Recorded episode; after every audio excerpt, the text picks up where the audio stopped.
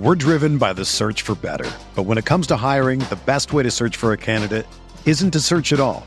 Don't search match with Indeed. Indeed is your matching and hiring platform with over 350 million global monthly visitors, according to Indeed data, and a matching engine that helps you find quality candidates fast. Ditch the busy work. Use Indeed for scheduling, screening, and messaging so you can connect with candidates faster.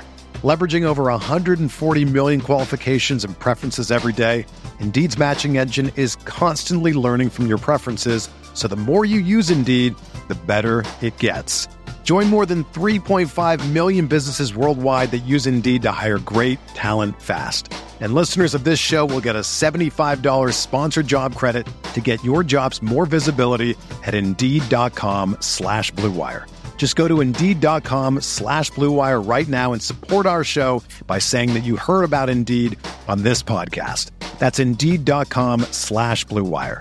Terms and conditions apply. Need to hire? You need Indeed.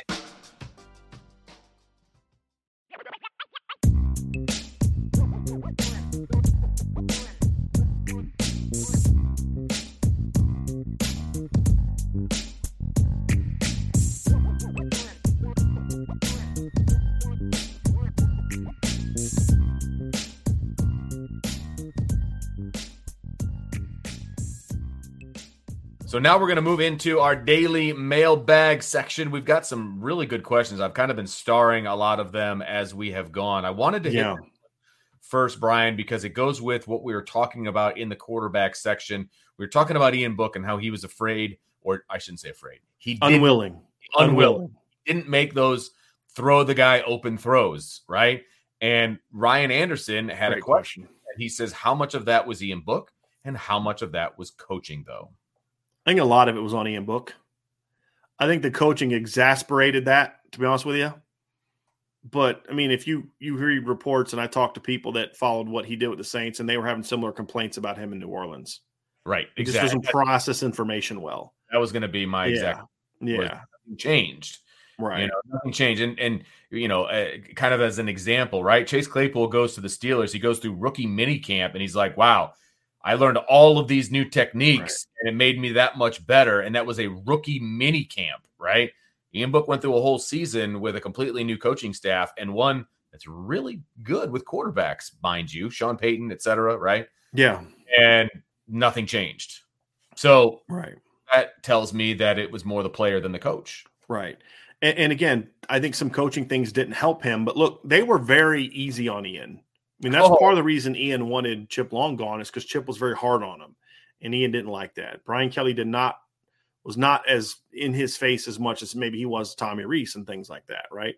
And and now Ian would kind of get on him because there was a trust there, but you know they they weren't killing Ian, and and he knew he had the starting job. There was no pressure of him losing the starting job once Brandon left Right. and, and so I think you know I think that was there too. But I think a lot of just it's just Ian, and again, it's not a negative towards the kid. Just some people have it, and some people don't, and I just don't think he had it. I don't think he had that feel for the game, right? Like, you know, we we, we can talk about Michael Jordan being the greatest, and people talk about how explosive of an athlete he was and all that. But let's be honest, Michael Jordan was not unique athletically. Right. I mean, Dominique was every bit as athletic as Michael Jordan was. And, and and there's, I mean, Harold Miner. That's probably an even better example. Remember, remember Baby Jordan? Remember him? Uh, he was he was one of the most explosive athletes I've ever seen. But why was he not the player Michael Jordan was? Because Michael Jordan also had skill, but he also he was an he had an incredibly high basketball IQ. It wasn't just work ethic, and I mean that's all part of it. You need that, but he had an incredibly high foot basketball IQ. As much as I despise him in so many different ways, that's also one of the things that makes LeBron James unique is that he is a very intelligent basketball player, even though I think he's a giant D bag. He's a very intelligent basketball player. Basketball IQ is off the charts. It's it's really excellent. There's no question about that. Right. And all the great ones have that, right? I mean, and, and it's it's part of it is like, look, you got to work at it, right?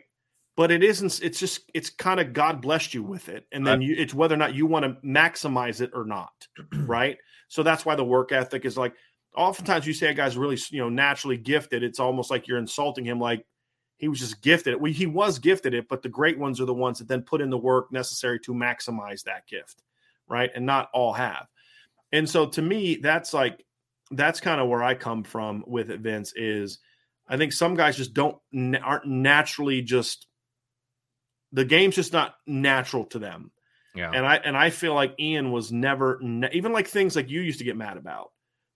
Why would you run out of bounds behind the line of scrimmage? Once you're outside the pocket, as long as you throw the ball past the line of scrimmage, you throw it away. And he would just not uh, time. Why? Oh. I just don't think in that moment he could process throw it away, throw it at the feet of my guy. I just don't think he could process that as quickly, and I think that's that hurt him.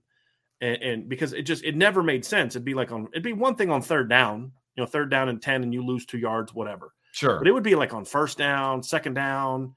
It just it made no sense. And it's because I just think at the end of the day, Vince, I just don't think he had a great feel for the game. Right. And I don't know, I don't think you could fix that. And that's one of the things I'm a little bit more optimistic about Tommy Rees than maybe others are. I actually think he got a lot out of Ian, to be honest with you.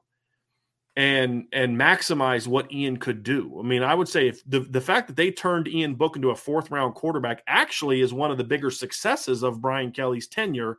And I give a lot of that credit to Tommy Rees. I think they got a lot out of Jack Coan last year. Jack got better and better and better and better as the year went on. Absolutely. No so question. I do I do have some optimism in that regard, and, and and it does revolve around Ian Book because I just I don't feel like the kid had a, and that's not an insult that he could work as hard. Ian Book could be the hardest worker in America, and it won't matter. I just don't think he has that feel for the game. Right. And I, just, I don't I don't think that changes. Right. Right. Just like some people just have a gift for certain you know math some people can look and just like i don't know just i look at it and i can figure it out right and just where other people like dude i know all the formulas i know that and i'm a smart person and all these other i'm a 4.0 in all these other subjects but like this one subject vince you're a teacher i know you've seen this before where you got these kid that just crushes every subject but then there's just that one subject just like they suck at it you know it's right. like right you know uh it's same thing for this it just doesn't matter how hard you work at it you're you're gonna have a cap on just how how good you could be in in that regard We're driven by the search for better. But when it comes to hiring, the best way to search for a candidate isn't to search at all. Don't search match with Indeed. Indeed is your matching and hiring platform with over 350 million global monthly visitors, according to Indeed data, and a matching engine that helps you find quality candidates fast. Ditch the busy work. Use Indeed for scheduling, screening, and messaging so you can connect with candidates faster. Leveraging over 140 million qualifications and preferences every day, Indeed's matching engine is constantly learning from your preferences, so the more you use Indeed, the better it gets. Join more than 3.5 million businesses worldwide that use Indeed to hire great talent fast. And listeners of this show will get a $75 sponsored job credit to get your jobs more visibility at Indeed.com slash BlueWire. Just go to Indeed.com slash BlueWire right now and support our show by saying that you heard about Indeed on this podcast. That's Indeed.com slash BlueWire. Terms and conditions apply. Need to hire? You need Indeed. Whether you're a world class athlete or a podcaster like me, we all understand the importance of mental and physical well being and proper recovery for top notch performance. That's why I'm excited that Unifyd Healing is sponsoring this podcast. Unifyd Healing is a new and super innovative global network of wellness centers powered by Energy Enhancement System, or EE System. If you haven't heard of the EE System, you'll want to listen up. This technology promotes wellness, deep relaxation, purification, and rejuvenation. In hundreds of locations across the globe, access to a center is easy and affordable. Interested in experiencing the EE system technology for yourself? Go to unifydhealing.com slash bluewire to learn more and find a center near you. That's U-N-I-F-Y-D healing.com slash bluewire. No material or testimonials on the Unifyd Healing website are intended to be viewed as medical advice or a substitute for professional medical advice, diagnosis, or treatment. Always seek the advice of your physician or other qualified healthcare provider with any questions you may have regarding a medical condition or treatment and before undertaking a new healthcare regimen, including EE system. We got a super chat here from Matt. Thank you very, very much. He says, just contributing to the cause.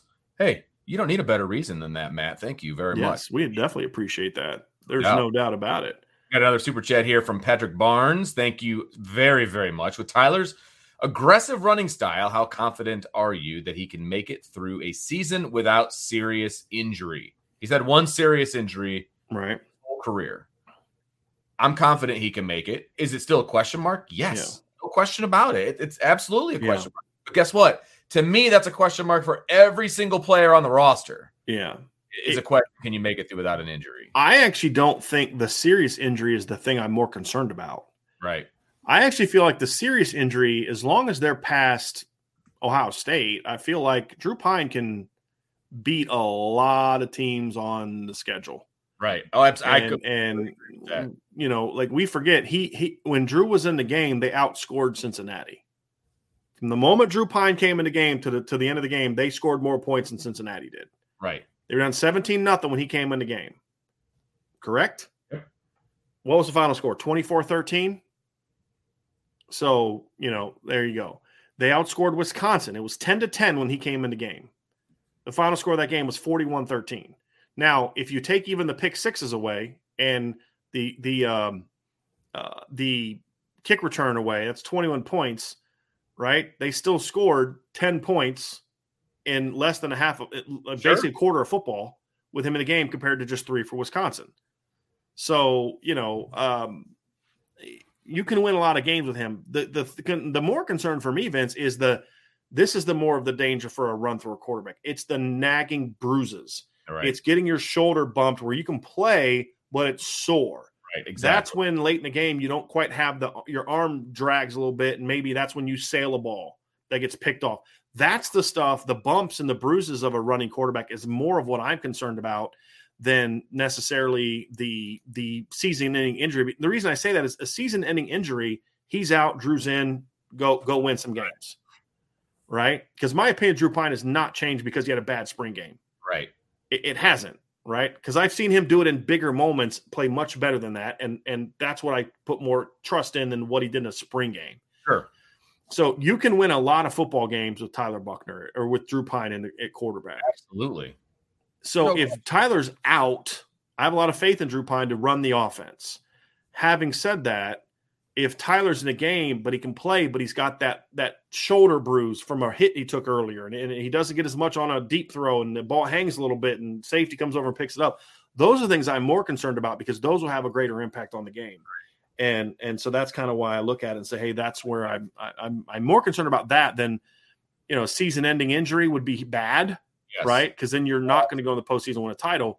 But if he's got to be out, like let's say he gets hurt uh, in the first quarter against Marshall, I have I have full faith that Tyler Buck that Drew Pyne can come in and beat Marshall, beat Cal, beat North Carolina, beat BYU, beat Stanford, beat Syracuse. I'm not worried about him again until until Clemson comes to town. Right. Right. I, I'm not. It's just, it's just. um you, can you, you need, beat Ohio State? Can yeah. you beat Clemson? That's the bigger question right. for me. Absolutely. You know? But I think people need to stop. Fo- it, I, I, get it. It's the it's what have you done for me lately? Right. Drew Pyne went from the hero that everybody wanted to a dud eh, because of a spring game in which he was literally, and somebody just brought it up. He was running from one offense to the other offense. He was run. He whatever happened, he'd have to sprint down to the coach, get the call, and then go back out and run on a hot day. Yeah. Right you know so i just feel like we're you know and look he had a bad spring i think a lot of it was he was i think once tyler is an, as announced as a starter you're going to see drew settle down get back to being drew. Right. Right. And if his number's called i have full confidence that Ty, drew Pyne's going to step into the game and, and go win a bunch of games for you. Can he beat ohio state? That's a that's a legitimate question. I don't i don't think he can because of things we talked about. Can he put the team on his shoulders the way that Tyler can? I just don't think he can. But they don't need him to be that guy against everybody other than Clemson, Ohio State, and maybe USC, maybe. So um, that's kind of my my two cents on that, Vince. We, have a, at the top here, and just oh, actually, we had one more down here from uh, from Mark Stewart that I did yes. want to pull up here. Yes, Mark Stewart, thank you for the super chat. Do you have any sense of how Coach Golden's defense will differ from Coach Freeman's defense in terms of approach and philosophy? Good question. Well, I, that's a great question, and honestly, that's a question that I asked Coach Freeman. Uh, you know, when when we sat down and, and talked, and you know, I think I'm actually going to try to see if I can find that and and see if I can uh, pull that question up because it was it was something that that I was very intrigued by.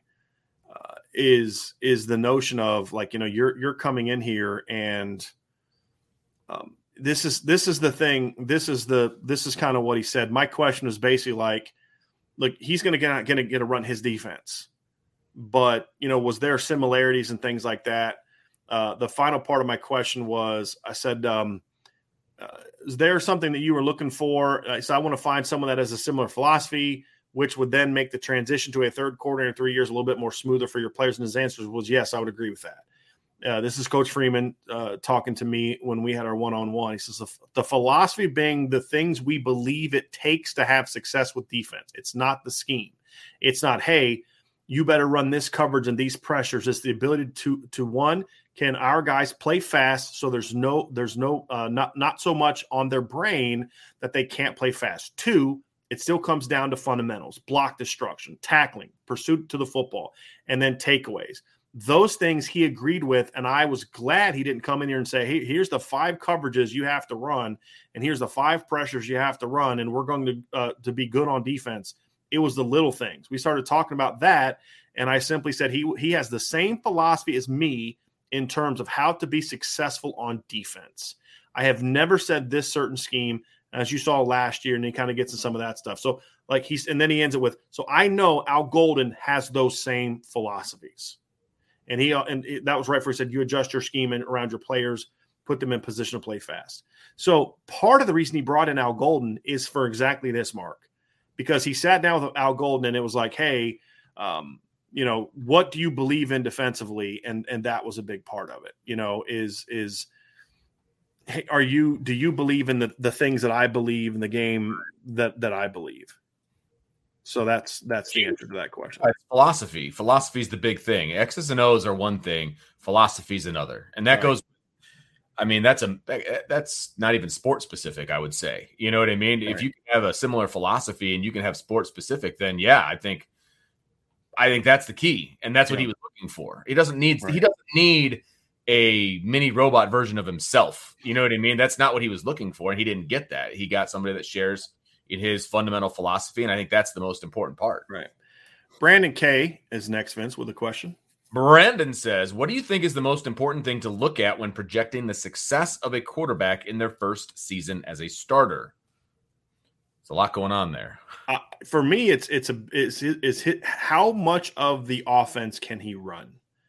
I think that's the big thing for me. When you look at like Bryce Young, you look at CJ Stroud, they did not have to, you know, rookie the offense up, right? Like now, were they doing as much as Alabama last year as they did with Mac Jones the year before? No but they also they also didn't have uh, to put in uh, a situation where you had to like make it like this rookie level offense, or you had to dumb down the calls. I mean, he could uh, Bryce even even though he wasn't where Mac Jones was when Mac was a senior, right. he was still really advanced and could could run the whole thing.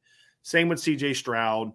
I think those things is like can they can they run their offense? Can he right. grasp as a, a, bigger chunk of the offense than maybe what you might expect from a first year starter. I think that's really it because the more simplified you are, the easier it is to def- be defended in the bigger games. And because they are do play some really good teams, I think that would be the thing for me. And then consistency. Yeah, I think when you're talking about a, fre- a, a rookie quarterback having success, first year starter having success, it's can you can you repeat things? Can you repeat your mechanics over and over? Right. Can like you bring right? Can you bring the same emotion on a daily basis? You know, or are you up and down? You right. know, and ideally it's it's right here. It's not up and down. It's just you know it's it's level. Uh, can you bring focus every day? Can you be focused on the task at hand every day? A lot of young kids struggle with that. They're more easily distracted by the other things going on in life because they're they haven't been through it for three or four years. Sure. Like the, the the consistency of those things is just as important to me as your consistency going through your reads and practice because it all it all leads to that. If you're going into practice and you're still thinking about the biology exam you bombed that morning, then you know you're going to have a rougher day, and then that rougher day leads to not a good week of prep, and then that bad right. week of prep leads to you not playing well on Saturday. Right. Right. And so that that is something that younger players can be more prone to having issues with. but that's just that consistency of mindset, consistency of fundamentals, and consistency of ex- execution. At the end of the day, that's going to be the key for a first year quarterback. The, the greater he can be that, Vince, then then the greater he's going to be as a player. Yeah, I, I, will. I agree with everything that you just said, but I will also say if we're talking about the success of a quarterback, I'm also looking at what's around him. What are the pieces mm-hmm. around him that are going to allow him to be successful? Right, mm-hmm. that's part of it. You know, I, I'm one of the things I'm really excited about Tyler Buchner is because if he can distribute the ball the way we think he can, to go along with his dual threat ability, mm-hmm. he's got dudes around him, man. He, he's got some potential dudes that can make plays, and so that's exciting for me as well. And that leads to the second question that Brandon had. Brandon had Vince. I actually think that's a great. Hey, look at you! Look at you segueing your way into some great answers. Learning from the best. What other one player on offense is the most important to Buchner's success? I wish he would have said position group, but one player. I think this makes it actually harder, which makes it more intriguing. Right. So, a line for me. While but. you're thinking, since you got to think about this one, uh, for me the answer is easy, and it's Lorenzo Styles. Okay. And the reason I say that is is because obviously it's not Michael Mayer because you already know Michael Mayer's a dude. Right. The key for Notre Dame this season is can some, at least at least one other player step up and say, "I got you." Mm-hmm. And to me, the reason I say Lorenzo Styles is because Lorenzo and Tyler have been were roommates last year. Okay. There's a natural relationship there. All you right. don't always want Tyler in a situation where when the game's on the line, he's immediately looking to Michael Mayer because you know who else is going to know that the 11 dudes on the other side of the ball and the defensive coordinator. Yeah, right. right.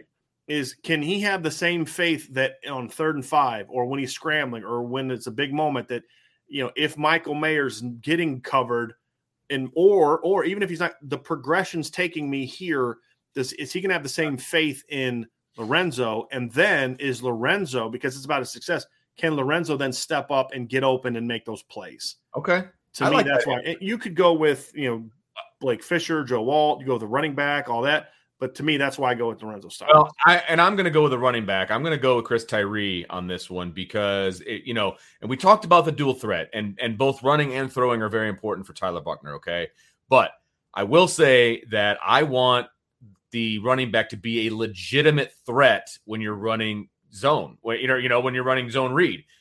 If the running back's not a legit threat, if he's just going to go down the second he's touched you don't have to focus on him as much, right? You're going to overplay the quarterback side of things because that's who you're worried about. I, I feel like the running game, the running back needs to be a legit threat. So, as much as I like yours, and I may have gone that direction, I'm going to be different. I'm going to say Chris Tyree because I want that running game to be dynamic. I mm-hmm. want that to be dynamic. And in order that for that to happen, both of those guys have to be dynamic. So I'll say Chris yeah. Tyree. I have a question for you, Vince. It's kind of a follow up. So my follow up to that is who is going to have a greater impact on whose season?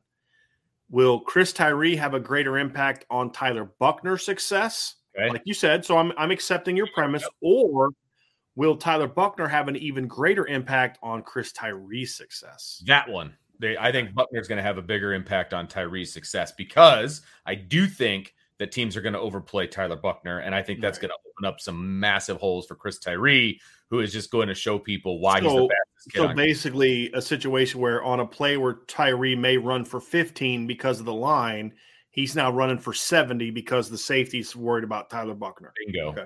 Nailed it. Okay. That's absolutely what I think. Yep. Okay. Got a couple quick super chats here from ICURN with Irish Luck. First of all, he's uh, with the super ch- two super chats. Thanks for the for the in- content on a plane to Cancun for my fiance's birthday. So, uh, I ha- happy birthday to her very much. And, and yeah, and thank her for letting uh, you be on the show with us today. Yeah, we appreciate that very much. And then he had another super chat with a question, Vince. Yes, see, uh, ICURN says, "Do you think Cane would be a Tremble type of blocker?" I do. I think he can. He has the ability yes. to be. I don't know if they're going to ask him to be. I don't. That, I think that still remains to be seen. But yes, I think he can. Similar body type. Yeah. Very athletic. Uh, more you know fast, he's fast kid, right, and stronger than you'd think. And that was the thing about Tommy Tremble. People were shocked at how physically strong he was as a blocker, even though he was like 6'3", 240. Right. Cane is very similar size, maybe a half an inch taller or so, but he is similar similar weight, 235, 240, similar athleticism, but very strong. So I do think that the, the one person that could fill that role could be Cane Berrong. I'm Sure. just Yeah. I'm, I'm hesitant to throw that role on him as a redshirt freshman because Tommy didn't get to that point till he was a junior. You know, he, he wasn't that guy as a as a freshman. He already played as a freshman. And he wasn't even really that guy a ton as a sophomore in 19. He played a little as a sophomore in 19, but you know, Cole Kmet was that guy. His role got much bigger as a as a junior Yeah. and that's when he really took off. So he could, yes, he could. I'm not predicting it because I need to see that he's healthy first. But Right. if Cane Berrong's healthy, would I be shocked if he takes on a similar type of role? No, I just would hope that they would use him more in the pass game than they use Tommy Tremble. That's my big thing. Now I've been told that he's got better hands than Tommy Tremble. That was the, one of the concerns the coach had is like Tommy would make great catches and then he would just drop one. I still would have used him more. I think you had to have him more of a threat in the pass game, but in practice he would he would drop some balls. And I think that was kind of uh, key to some people. Brandon K says if quarterback at Notre Dame is one of the most high profile positions in sports, why does it feel like national media doesn't talk about it much? Is that because of recent performance, ND bias, or something else? All of the above. I think it's more of the first one. I I do, and, and and what I mean by that is the quarterbacks just haven't played well. Right. When was the last time Notre Dame had a big time quarterback? Brady Quinn, and he was all over everything. Well, I would argue Jimmy Clausen, Okay. and he was talked about a lot, a ton too. I mean, Jimmy Clausen was a very hot topic nationally. Uh, but yes, I mean, the last time they had a guy that was that on a good team, it was Brady Quinn in 05 and 06. You're Right. absolutely correct. You know, because it, you know, like in 2012, Everett was a redshirt freshman, and as Brian Kelly would always say, he was, you know, he was in the passenger seat on the bus. He wasn't driving the bus. right. You know, Malik gets hurt. Deshaun comes in. Deshaun was an interesting storyline that year. That guy, if he didn't get hurt, I think. I Malik think- could have been. Yeah, I agree. Because when he, because I here's what I'll say, and then somebody else had a, a comment on this. I, I want to bring it up. I was going to bring it up later. Good timing. Sean Kane said this. If Malik doesn't get hurt, ND goes undefeated, unbeaten in 2015 regular season, and, and I actually agree with that. I think they would have beat Clemson, and he goes in and out duels Deshaun Watson in, i at Clemson. I think that's when the Malik's legend would have been Yes. born as a player. Yes, Absolutely. agree with you completely. and and that's one of the things that okay if we're ian book I, I i hate that this has turned into a little bit of an ian book bash that's not my intention in any way but he didn't have that signature win against another signature quarterback No. or against another signature team yeah he beat clemson but trevor lawrence was on the sideline And and I think analysts were smart enough to like you know Brian Kelly in the Notre Dame some in the Notre Dame media would hype up Ian Book. sure But oh the yeah reason I don't think Ian Book got the national love is because people could watch the games and be like, this guy's not that good. right They're winning games in spite of him, or you know, he's kind of having a similar Everett Golson role where you're riding along the side of the bus, you're not driving the bus. right No matter how much Brian Kelly tried to convince us all that Ian Book was driving the bus, he wasn't. no he was not Uh, it was the defense, or in 2020 the offensive line, and it was guys like it was Claypool. It, you know, it was guys like that. right It wasn't him, and I don't mean that disrespectfully. It's just a reality. I think Right. national media. I mean, like the year that Ian Book was like finished ninth in Heisman voting, and Notre Dame tried to actually make a Heisman push for him that year. Come on guys He threw 15 touchdown passes in 12 games. right exactly come on I mean, you know, so it, it's just kind of like, I mean, wh- like what are we doing here, right? I mean, he had 15, he had 15 touchdown passes, nine rushing touchdowns. And say, well, it's a short season. They played 12 games. right Notre Dame's never played more than 13 games. You know, I mean, 24 touchdowns. That's like that's like what Deshaun Kizer just did passing in 2015 and 16. And and so, you know, when, when you look at those things, Vince, it's it's kind of like like yeah, like Deshaun Deshaun Kizer in 2016, it played only 12 games. He had 26 passing touchdowns and eight rushing touchdowns. That's 10 more than Ian Book had. yeah You know, in 2015, as a, as a as a redshirt freshman coming off the bench, he played 13 games, but he only started 11. He can't. He only played a half against Virginia, and he combined for 31 touchdowns. That's seven more than Ian Book in fewer games played than Ian. But the point is, is to your question, is the fact that he finished in the top 10 in Heisman voting shows exactly why he is at the most high profile position in sports right because of that, and it, and it's because of the fact that he was the quarterback in Notre Dame. If if Notre Dame was Boston College and had the same season in 2012 that they did or 2020 that they did, There is no way in heck that whoever their starting quarterback would have been, unless he put up it, it, who put and put up the same numbers that Ian Book had, would have been uh, in the top ten in Heisman voting. No chance. No chance. No chance. I mean, it just yeah, n- no chance. So that's that's my thoughts on that. But I, I think it, it is most it is high profile but I think the reason it doesn't get the love as others is because of the fact that they just haven't had a great one in a long time. Yeah. A very, very long time. Absolutely. And again, they have to be individually great. The team has to be really good, the te- but the kid has to be great too. And he's got to have look, this day and age with media, and I and I shouldn't even say this day and age, since you know, TV and all games became televised and all of those things, you need those signature moments, right? Mm-hmm. And, and that hasn't happened for a Notre Dame quarterback in a long time. I yeah, you need those signature moments. Yeah, that gets you hype. Yeah, the, this is an interesting question, Vince. I, I, this is good one from from Sean. Yeah, he says, when was the last time a Notre Dame quarterback made his starting debut with an opponent as difficult as Ohio State on the road? I remember Mirer debuted against Michigan, but it was at home. This is a this is a Lou question. like, yeah, you yeah. need man yeah, you know, to me, I mean, you because like you go back and like Ian Book's first start was against a three and nine North Carolina team. You know, Jack Coan's first start at Notre Dame was against Florida State, who didn't make a bowl game. Uh, Brandon Wimbush's first start was against Temple. Now his second game was against a really good team in Georgia, but it was his first. He's the question is about you know their debut with an opponent, right? Right? Huh? The Wimbush Georgia game was at home. Correct. Yeah. So correct. And on the road too. Right. Well, it's as difficult as Ohio State on the road. It doesn't have to be a, on the road, but right. as difficult. I mean, if you're playing Alabama at home, with all due respect to Ohio State, that's Fair. as difficult as Ohio State on the road.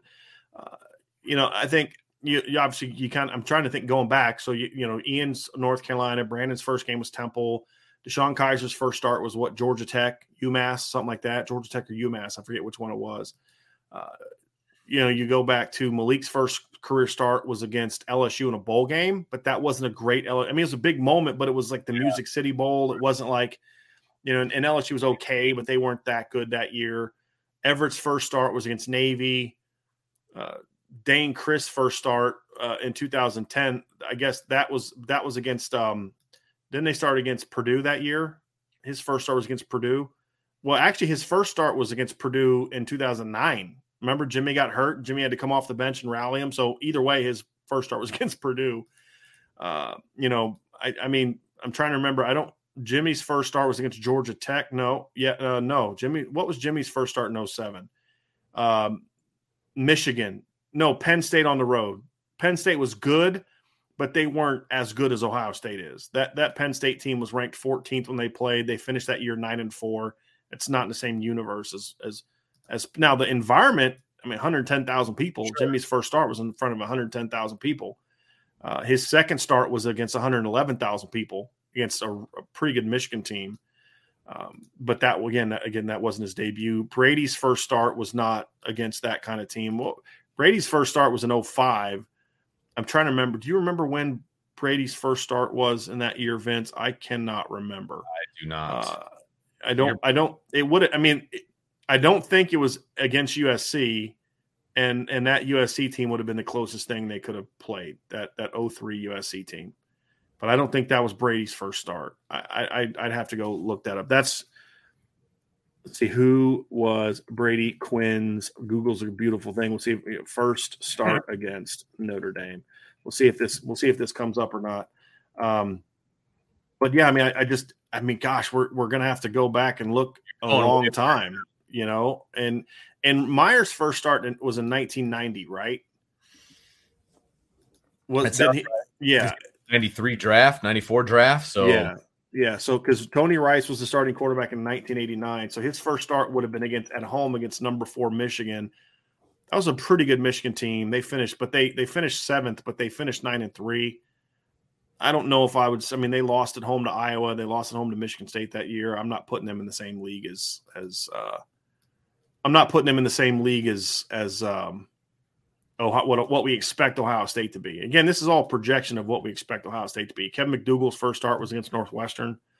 in 1993. So again, I just I don't see Ron Powlus's first start was at Northwestern. I just I don't see a lot of Vince of these. You know, I think Jarious Jackson's first start was what 98, right?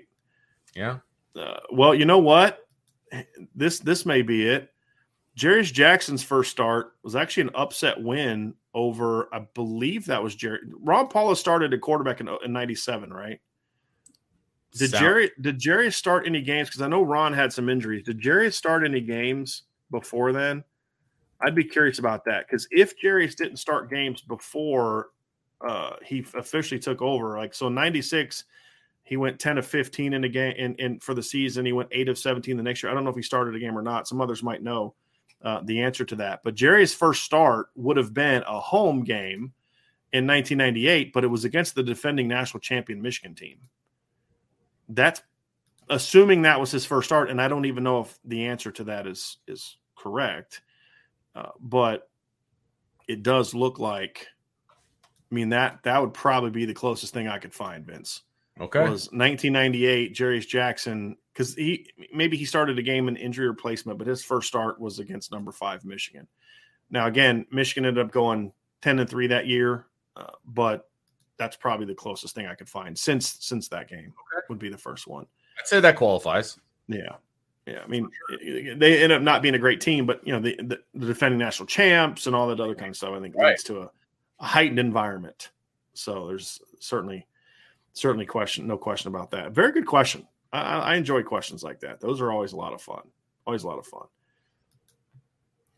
Michael Johnson says, "In a uh, any word on Joe Wilkins and Avery Davis?" No, nah, I don't expect either of them to be healthy uh, when fall camp starts. I think the hope for Avery is to get him back by the time the season starts. I don't think Joe's going to be. This is 100 percent pure speculation. I, we haven't been given definitive word, but based on just some of the conversation I've had off the record, but then also just knowing what he what injury he had, I'd be I'd be shocked if Joe Wilkins is back when the first game starts. Shocked. So uh, Avery's more on course for being healthy uh, for the first game, but I don't think he's hundred percent cleared okay. for everything yet. So, but I he's he's I'm I'm more antici- more expectation for him to be healthy uh, than the others. Mike Callis says, obviously don't know how the injury happened, but do you guys think it could be related to? Oh, he's talking about Mitchell Mitch Evans. Evans, yeah. To the Under Armour shoe. Under Armour athletes suffer far more lower body injuries than athletes in other brands.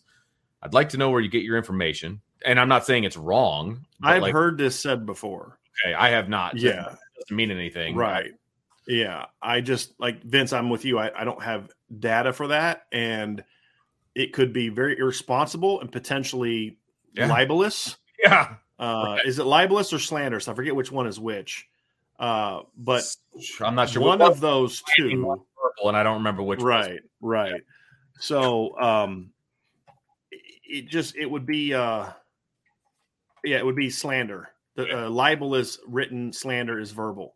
Uh, for me to say Under Armour, you know, quality of cleats create this? I, I don't have an answer to that. I have heard that complaint before, and I think part of it is because Notre Dame does have a lot of broken foots, foot injuries at Notre Dame.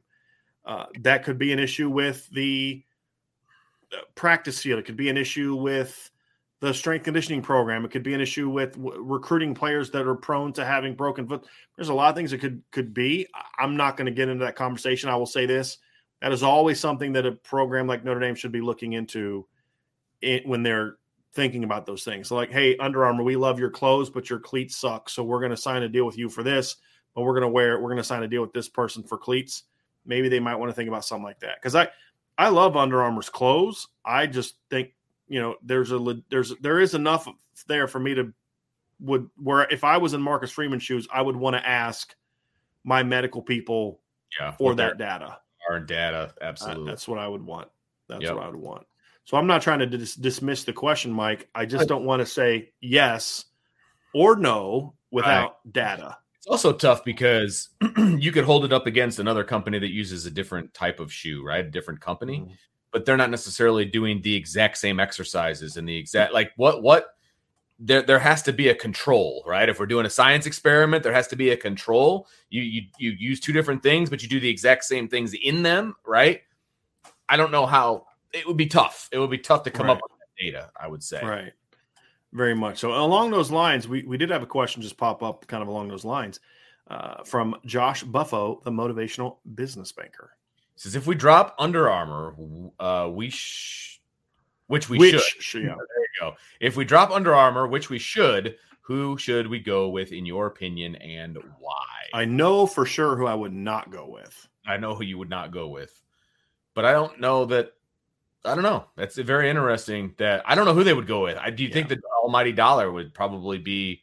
I would hope I would hope that Notre Dame would have enough concern for the fact that they are a Catholic institution and knowing what we know about Nike and who makes their gear and their relationship with the country that makes their gear and all those type of things that they would say, "Hey, look, this is not okay."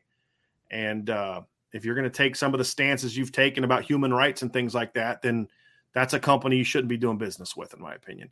Unfortunately, I, I actually think that would be the most likely option if they don't re-sign with Under Armour, I do too. uh, because it would be about money. I mean, Mhm. Nike would love to have Notre Dame, uh, but for me, I, I I would rather I'd rather go back to Adidas. I'd rather go. I would I would sign with Adidas. I would I would sign maybe with a shoe company for shoe cleats, and then sign with somebody else for apparel. I mean, honestly, I would I would do in I would re-sign with Under Armour. I mean, uh, you know, I just I say I don't mind Under Armour as much as there, there's Yeah. some vitriol out there for Under Armour. I don't have that. Yeah. I like Under Armour stuff. I do not like Adidas stuff. That's me personally. I, it just Yeah. from from the actual clothing that you purchase. Like Right. I'm, I realize I'm wearing an Adidas shirt. yeah, Right? biased. I know, right? Uh, but that's who was sponsoring Notre Dame at the time. So, but I from from I got some Adidas Notre Dame gear. Notre Yeah. Dame gear. we all should. I mean, it's you know, but as I order gear for my teams, and like I'm talking coaches' gear and players and all of that, Adidas is pretty much the low rung for me. I, I'm not a fan of it. The fit, the feel, I don't like it. So that and that's me. It's my opinion. That is not the opinion of Irish break. My wife loves Adidas, but she's also a soccer player, and a lot of stuff she wore was Adidas. I mean, Makes that's sense. right. Yeah. You know, um, I was a Nike guy when I was young because I didn't think about things like Oh, and exactly. forced labor being used to buy the shoes and things And like that. Yeah, players love Nike. right. Players Because they don't think about that stuff Yeah. either. that's what I'm saying. Right. They love Nike. So Right. you know, there you go. Right. Again, But I just I can't I can't I, I haven't bought a, a thing from Nike in a long time, nor would I ever. Uh, and I just wouldn't wear Notre Dame gear. I mean, I don't wear Notre Dame gears on shows, but I wear Notre Dame gear around. Vince, you know, I'm always Yeah. wearing Notre Dame gear. I would not wear anything new Notre Dame gear if they went with Nike, and it would be very disappointing. But I feel that they're gonna. The worst thing is if they went with the Jumpman thing. That would just disgust me. Oh, 'cause I, like, why? Why is there a basketball player on your football uniform? I I, think that's stupid. I would absolutely hate Yeah. that. Yeah. And some somebody said that, you know, the players don't care. I know, but but you're again, you're you're not just a normal state school. You're a Catholic institution. You should make them aware of why they shouldn't Right. do that. But unfortunately, in our country, we don't care about that kind of stuff. As long as our shoes, and here's the thing that's stupid about it. The whole point of using labor from another country is to reduce cost. But Nike stuff is freaking expensive. So you have no excuse to not have it made here, in my opinion, because it's already freaking expensive. It's not a, it's not for the consumer. It's so that you can maximize your bottom line. And I'm not okay with um, you you using you know people that are forced into slave labor to make my gear just because I can have a cool looking shirt. Hard By the way- pass for me. What I sent you in your email this uh, this afternoon, which I don't think Mhm. you've looked at yet. It's Mhm. not Nike, Okay, so I don't want that to uh, okay. your opinion. I'll I'll take a look at it. I'll take a look at it. I have not opened it yet. Now I'm interested. I want to know what you sent me. Okay. Okay. Oh, okay. I see you for your unis. Okay. Yeah. Good. Good job. Possible. Forms, yeah. Yep. Good job. All right. So uh somebody's somebody said maybe Skechers can get into the college game. Hey, they'd have an in. They got Joe Montana. You Yeah, know. Absolutely. Uh, Christopher Morgan said, "Let's try Puma for shoes." Thoughts? Is that still a thing? I it's it, I maybe Is I'm Reebok not, still a thing? I don't think so, but I don't. I haven't seen Yeah. anything. I mean, dude, I wear New Balance shoes, man. Like I've turned to that old guy because they're just comfortable. You know, let's rock some New Balances. I, I honestly, You I wear whatever my uh, rep has laying around. He's like, "Here, have a pair of shoes." That those are Mhm. my shoes. Like that's what I wear. So Yep. Yep. Yeah, I'm uh and I I mean I kind of think you got to be careful about signing with just one company too because you know, some like I think that's the thing with Under Armour is I do think they make a really quality shirt, uh, you know, like I was I got in on Under Armour on the, the ground level cuz they were just launched they were really new when I was in college. They were a a, Mar- a, co- a Maryland company. And I had heard about them because they make because I hated having like you'd have like just like a shirt like this, and I'd have to cut sleeves off, and they'd be like so soaking and, and heavy after practice. And then Under Armour came along with that that that stuff that they had, and I was like, man, this is I can dig cool. this. yeah, right? Absolutely. And it, but it was just under gear because again, Under Armour. It was made for like athletes to wear under, and then of course they branched out into of course. a yeah. million other things. But I think they make good clothes. I enjoy their shirts and their Right. sweats and shorts. I just, I've heard the shoes suck, and that's you know, I don't think I've ever or I've never worn Under Armour shoes. I can only say I've heard because I my wife has, and they they they kind of fell apart kind of easily. Yeah, You know, because like you remember BK Knights, British Knights, remember those? it was mentioned that in the chat. Yeah. Absolutely. I bought it, man. I thought those were like the sweetest looking shoes. they gave them away Yeah. on uh, Nickelodeon or one of those. You Yeah. know, give those away. Yeah, Yeah. So I, I I finally got my because they were kind of expensive. I got my mom to buy me a pair of British Knights, and they look so sweet. But man, they like unraveled like in a month. Like the stitching went on. I mean, they were the cheapest crap shoes ever. Man, they look sweet. You know. Um. But so I I don't think British Knights is is going to be the move. So uh yeah. double Yeah. dare, right, man? Jose, Yeah. Jose Ferrando said double dare. That's right, man. They Okay. give things away. Yeah, yep, no, I remember. Yep, I remember that. Let's get back on track here. We got some, You have got some, some good, good. questions. Yeah, that's that's good. Yeah, that's good. really good. Uh, all right, let's uh, got one from Archer four five two.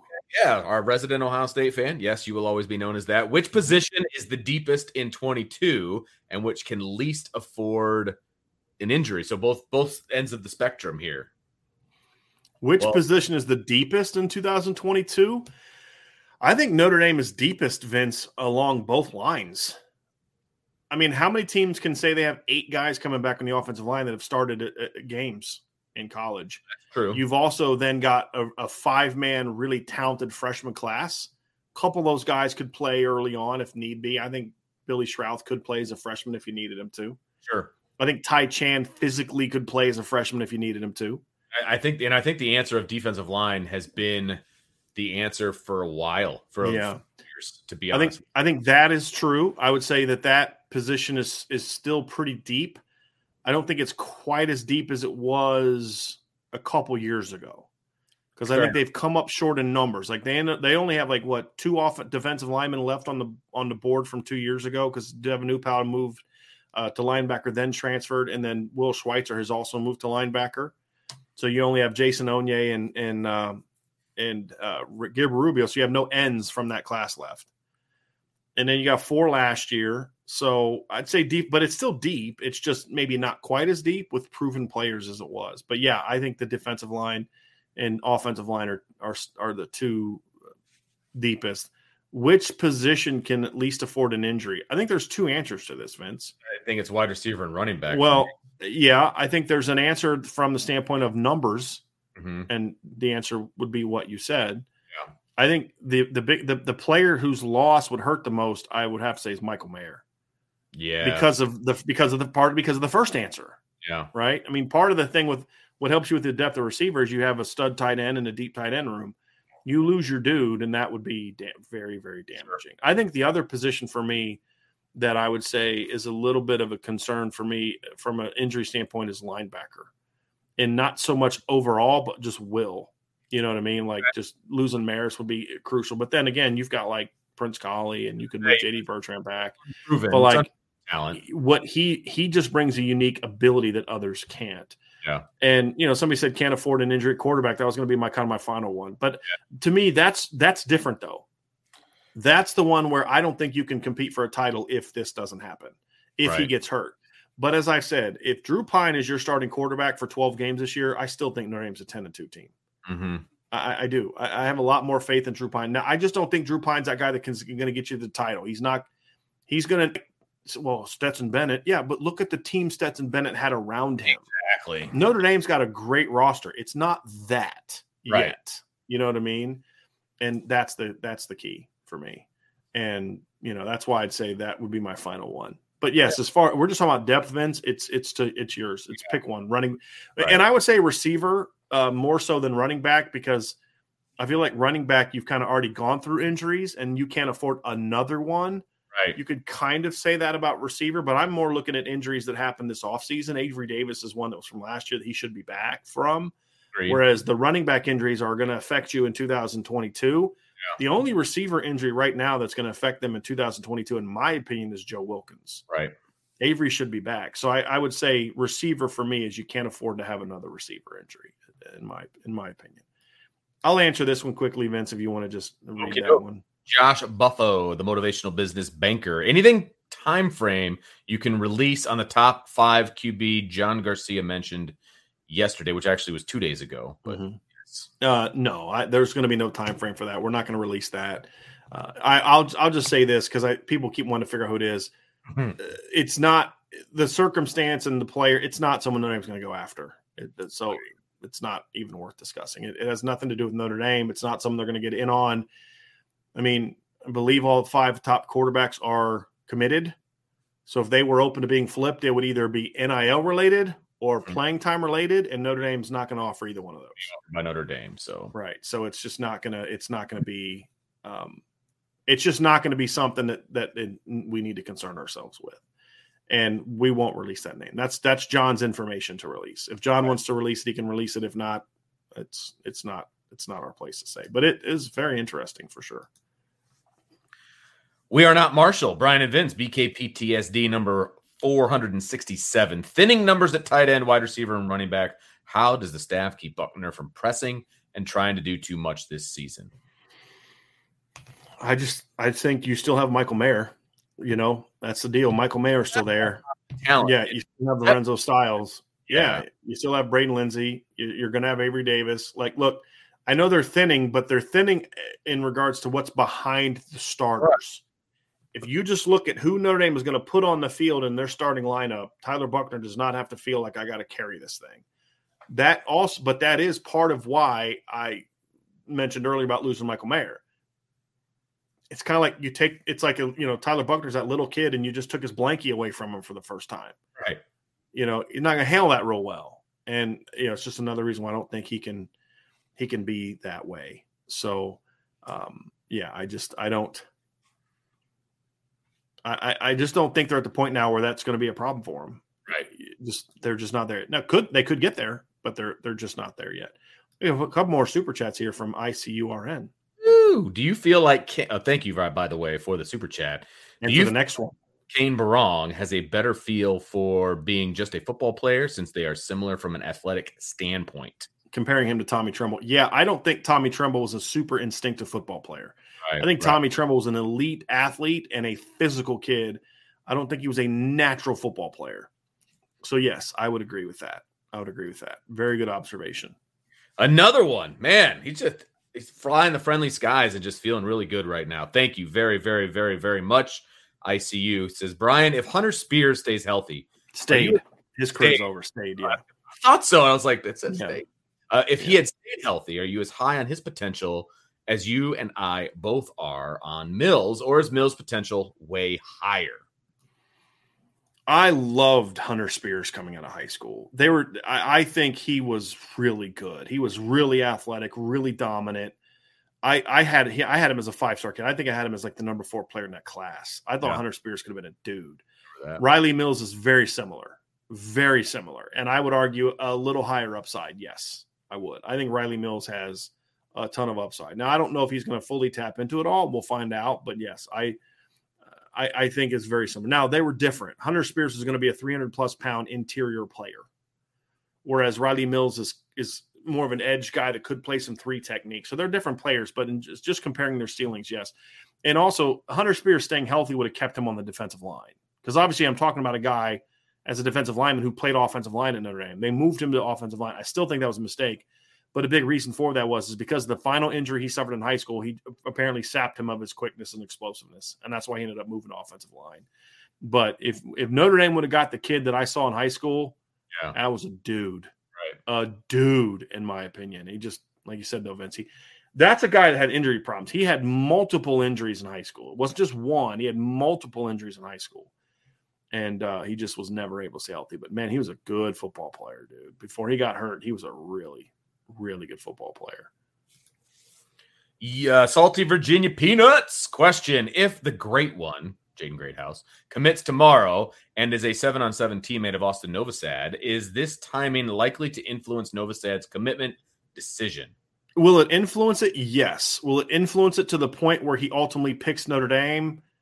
That I'm not as confident in. I'll say this: if he picks Notre Dame, if if if Jaden Greathouse commits to Notre Dame, and if Austin Novosad eventually commits Notre Dame, and and I'm not saying that, then I then then I think Jaden the the combination of Jaden Greathouse and Braylon James because they were both his high school teammate or seven on seven teammates. I think those would play a big role in him picking Notre Dame. That confidence level, because if he's going to pick Notre Dame, it would be over the next month, most likely. Before, because he's, I, I think he's actually said he wants to get this taken care of. Right. Which means he'd have to schedule a visit to Notre Dame at the end of this month. Right. The relationship with the Notre Dame coaching staff is not going to be the same as it is with the other coaches uh, that is recruiting him. So you'd have to have something that can overcome that from a relationship standpoint. And it is Jaden Greathouse and Braylon James, assuming Notre Dame gets Jaden Greathouse. So what would it would if they get him, it will influence it. But what I'm saying is I don't know if it will be enough to influence him to make that decision, if that makes sense. So if it works out that way, Salty, then yes, I do think it will be a big part of them having Braylon James and Jane Greathouse. Uh, but you know, I just I, I right now, if I like if I was betting right now, I'm not picking Notre Dame. I think they're in the game. I think they have a chance. I think they, you know, they wouldn't have offered him if they didn't have a chance. Right. But I'm just not at the point yet where the relationship is such that I can say, "Hey, let's uh let's, you know, let's do that." Yep. So, there we go. Archer again with another question. Thanks, man. Uh, what are the realistic expectations for Tyler Buchner this season? Over under 3,300 yards, over under 28 touchdowns, and over under 10 interceptions. We're talking. We're talking passing touchdowns at the 28, Brian. It sounds like he's looking at passing yards. Um, the passing yards, boy, that's that's a good pick for over under because I think it could potentially be right around that. I'm probably going to go under Say under. just because for two reasons. I've kind of said like maybe 3,000 is a more realistic number unless he just goes off. The reason I say that it's twofold, Vince, is he's going to have more rushing yards than some other quarterbacks. And I do believe Notre Dame is going to have a lot of blowouts this year. I mean, there's some look, and this is what I've said. You've got 11 to Ohio State, 10 and 3 Clemson, 10 and 3 BYU on your schedule. Sure. And your combined opponents, with those three included, is a losing record because there are some garbage teams on your schedule. Navy sucks. Didn't you say if yes. you flip flopped USC's schedule, then it's a 500. It's barely over 500. Yeah, barely over 500. If you go, if they're eight and four instead of four eight, I mean, there's some teams in the schedule. Now, there's some teams like I think North Carolina is going to be better. BC is not six and six if Phil Jurkovec plays a whole year. They're four and two with him as a starter, two and four with him out, right? Right. But it's not like they're ten and two, right? I mean, UNLV stinks. Syracuse is not good. I don't think Stanford's going to be that good. Marshall is good for their level. They're not on Notre Dame's level. Cal's not very good. So even though there's some really there's like some really good teams, a couple decent teams, and then a bunch of on the Mhm. schedule, and that's just about a professional out analysis I can give about some of these other schedules. You know, and so I don't think he's going to play deep because I do think there's merit to get Drew Pyne in the game earlier than you normally would get a backup quarterback into the game. Once you get past the fir- like the first couple games, I'm leaving Tyler Buchner in maybe a, an extra series just because he needs to work. But like once you get past BYU, if I'm blowing UNLV out at halftime, I'm taking Tyler out, let Drew run with the first team offense. because he is he is going to be taking more hits. I mean, Right. You don't want him And to. Drew needs the work. Yes. Last thing I want as a Notre Dame fan is for Tyler Buchner to get hurt when there's no reason for him to be in the Right. game. It's 35 to 6 at halftime. And you know, there's this thing. Well, you know, you got to play him at least part of the third. There's, you know, it's one of those old coaching things of you know, you got to take him. No, if it's halftime and you're up 42 to nothing on UNLV, no starter should play the third quarter. Right now, it'd be different if it was game two. Again, that's you know, but when you're getting to that point in the season, just and then if you the here's the other thing: the earlier you get Drew into a game like that, the earlier you get Steve Angeli into a game like that, because then you let Drew run the first team offense, and then maybe a couple second team, and then you know give Steve Angeli a couple series in the fourth quarter. Right. And so, uh, you know, so that might tamp down his yards, but I, I, but again, I also think part of it is he's going to have more running numbers. And I think Notre Dame's going to be a really good running team. So I'd probably go under 3,300, but it would not shock me if Tyler's over because I do think he's going to throw the ball effectively. But I, I would say under 3,300 just for the reasons that I mentioned. Just that they're going to have some blowouts and they're going to be a little bit more balanced these other teams. But you know, 3,000 is probably closer to the number I'm I'm, I'm kind of looking at. Uh, 28 touchdowns. I'm actually going to go over on that. Wow. Yeah, I think he's gonna. I think he's gonna get closer to thirty on that. Okay. Uh, Ten interceptions. I'm gonna go. I'm gonna go under, slightly under, like eight or nine. I'm yeah. I'm under on all three. I think he's going to be single digits in the interceptions. I, if he gets to ten, I get start to get a little bit worried. Yeah. I just think he's going to have a bunch of rushing touchdowns too, and so I want right. to tamp down my expectations of through mm-hmm. the air. To be honest, and then that kind of is the same explanation for the 33 right. So I'm taking under on all, but again, that doesn't mean he's not going to be super successful. I just, I, yeah, I'll say under. I'll say this, Vince. Part of the reason that you just said is accurate, but that's also why I think he's going to get to 30 touchdowns. In this offense, to get to 30 plus touchdowns, you have to have a lot of short touchdown passes. Right. Absolutely. And I think teams are going to be so focused on him running the ball and Audric Estimé, he's going to have some two yard touchdown passes. Right. You know, uh, you're going to have some RPO touchdowns. You're going to have some bootlegs where he's just going to throw to a wide open guy. You know sure. what I mean? So stuff like that.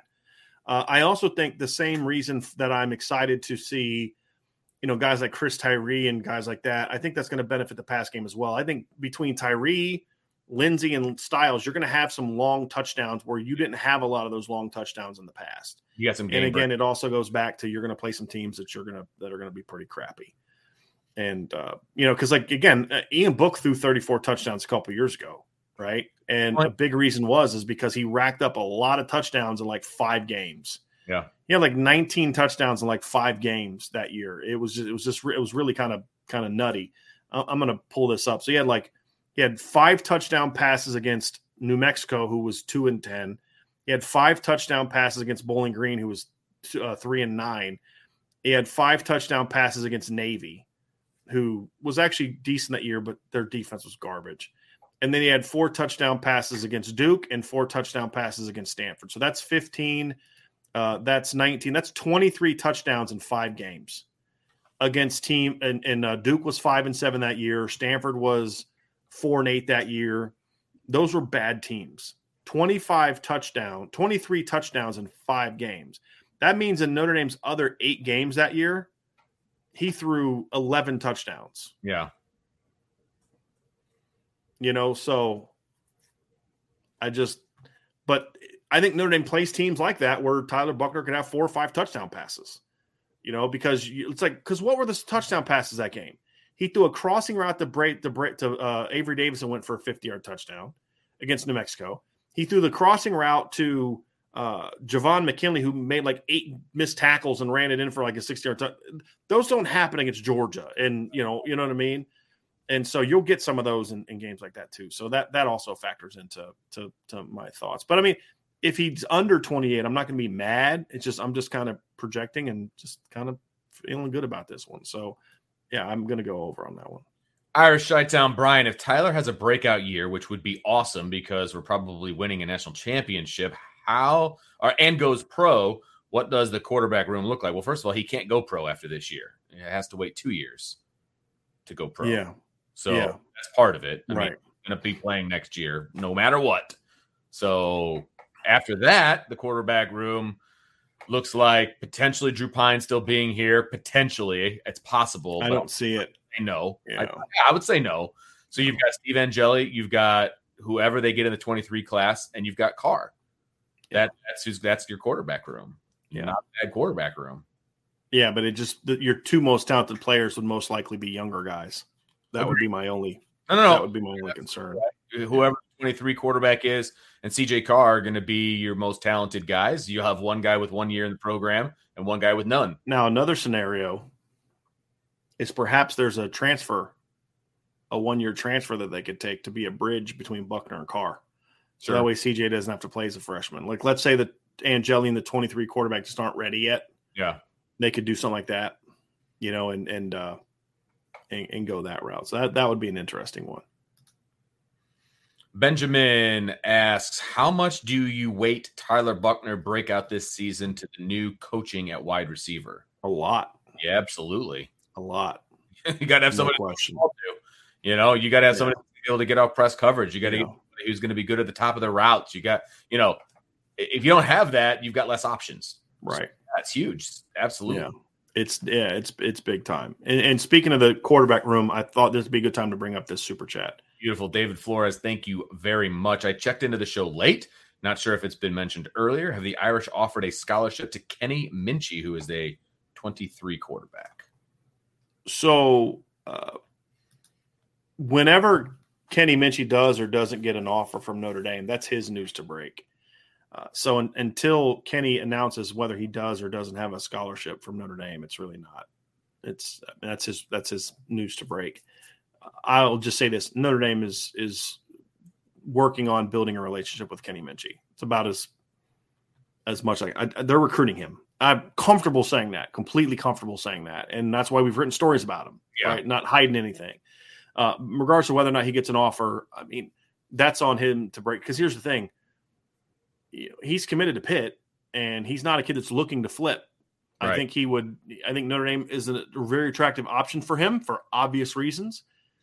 But you got to be careful if if you know you you announce an offer and then announce interest, and let's say Notre Dame goes in a different direction and gets Austin Novosad, then now you've hurt your your program you've been recruiting players to at Pitt.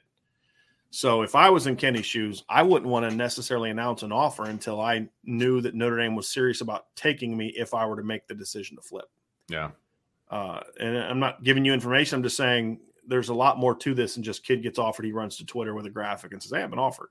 Yeah. Uh, it's different for him than it is for a tight end saying, "Hey, thanks for the offer." Right. Uh, so that's what I would let's say. Bernie is uh, pretty pretty fired up about what he thinks Notre Dame, Tyler Buchner's going to do this Over- year. 3,000 yards passing, over a 1,000 yards rushing. The Fighting Irish O is going to roll. Go Irish. I think 3,000, absolutely a possibility. 1,000 is going to be a push for me. I don't Yeah. think it happens. I think he's maybe. He won't do both of them. He could do one of them. Yeah. he won't do both of them. getting that high in the rushing. Yeah. But we'll see. We'll see. Got a super sticker from Char. Oh, actually, a super chat. I didn't see the, the bottom of that, but yes, go ahead, Vince. Thanks, Charlie Weis's last belt loop. Appreciate the super chat. Just want to say great job on the 365 show, BD. Vince, question for you. I don't follow ND other sports besides football. Was the hire for baseball smart? Uh, I would say to bring that up tonight with Sean Stiers. And I, I can speak to the conversation that Sean and I had about this particular topic yesterday. And they let's just put it this way: they followed the same blueprint that they used to hire Link Jarrett. Okay, they they went to for a Southern coach at a smaller uh, uh, conference who had a lot of success, and it worked last time. Mhm. So I will say that, but he can he can definitely give you more specifics um, to him because he's really kind of dug into his resume, and uh, we're talking about Coach Stiffler, who who was announced as Notre Dame's next head coach. Uh, but again, they follow the same path that they used for Link Jarrett that they weren't using in the past with, with Mickey Aoki and and the guys before him. So they followed the new the new way of hiring a coach at Notre Dame. So hopefully it works out the same. I will say this, Vince. Uh, I don't want to talk about it too much because that's Sean's. We'll talk about it tonight at uh, what we got the banner for that, right, Sean? Right, Vince? we do Uh, which that one. we forgot to do, but uh, you know, tuning in tonight to the IB Nation Sports Talk, they'll talk about it more. I think it was fascinating. You know, Link Jarrett had good success at, at UNC Greensboro, Mhm. uh, which is in the Southern Conference. He uh, finished first in his division. He was there for seven years. He finished first in his division once. Uh, Coach Stiffler. I mean, again, good success because about where he went. He went uh, 215 and 166 in uh, 11 years at VCU. Uh, Coach Stiffler went 352 and 207. He finished first in that division uh, three times and advanced to the NCAA tournament three times. Link Jarrett never advanced to the NCAA tournament. Right. So uh, had a lot of success. Now, uh, bigger, better league, right? I mean, that's the thing. He's just in a better oh. league. I'm not saying he's a better coach than Link Jarrett. I'm just saying, like, like I'm pointing out, I'm backing up Vince's comment about similar philosophy. Here's the other thing: he's about three or four years younger than Link Jarrett was at the same age. About my age, I think he's like he's 43. Okay, yeah, a little older than you. Yeah, he just he turned 43 in April. Yeah. Okay. Yeah, and he played at George Mason. He was an assistant coach at George Mason before taking over at VCU, and and Virginia is a very good state for baseball. Oh, yeah. So it'd be nice if he could get if he could use some of those connections to start getting some more Virginia kids in here. But which is hard because Virginia and Virginia Tech both have very good baseball programs. Yeah. And you can't go to their same like, no, you don't you gotta come here to get a good education. Like, uh, bro, I don't even know about the school in Charlottesville, but it's yeah. pretty good. Yeah. But uh they can't take them all, right? So uh that'd be that'd be pretty nice. But yeah, it uh it's good track record. I'm looking forward to hearing what Sean has to say about him tonight. No question about it. Here's a very interesting one. Irish Chi Town, do you think history will show that Coach Freeman is better than Coach Kelly? I, I have a real simple answer for this. And I know we could probably do an entire show on this. My simple answer if he doesn't win a national championship, then no. Mm-hmm. I, I, I no, I don't think so. And as much as I despise a lot of things about Coach Kelly, he was very successful at Notre Dame doing what he did. He just didn't win a national championship. He didn't get them to win a game in the playoff either. Yeah. I will say that. So if, if never won a big game, win big games on a consistent basis, yeah, win in the playoff, win a national championship, then absolutely. If you can't get them over the hump, then no, I don't. So I'm going to ask you, Vince. Um, yes, you're correct in that, but I think Chi Town is asking us if we think that's going to happen. Oh, he does say that. Do you think? Right. So you're correct. If he doesn't win a title, he won't be remembered better than Brian Kelly. Uh, I think he'll be more likable than Brian Kelly. I don't think that's a even a debate. But do you think history will show that Coach Freeman is better than Coach Kelly? I'm going to say yes. I do, and I, I think it's it's not just it's not just about he's going to get the thing that Marcus Freeman could never get it goes deeper than that for me. It goes to he's going to be someone who's going to leave a much greater legacy as someone who embraced Notre Dame, as someone who, uh, you know, kind of made Notre Dame's brand stronger because he wasn't someone who spent his entire career talking Notre Dame down, you know, talking about how the things that make Notre Dame unique are hindrances. Like Brian Kelly spent a lot of his career talking down the school he coached at. Absolutely. And and that drove me nuts. Marcus Freeman's not going to do that. Like that. That's really what it all comes down to. Too. Right. That's why he did it. He was making right. it before the before he even needed to. To be right. The other thing is, I, I I think that he's going to be someone who is going to have a greater impact on his players. I don't know how many Notre Dame players are going to look back in 20 years and have the same affection for Brian Kelly that Lou Holtz players have for Lou Holtz. I'd, I'd be shocked if that happens. From the eh, unless I only talk to the players that didn't like Brian Kelly. Right. You don't think there's going to be a Holtz's heroes type of no? There's going to be a no Kelly's kids or something like No. no. Okay. Uh, do I think Notre Dame players are going to feel that way about Marcus Freeman in 20 years from now?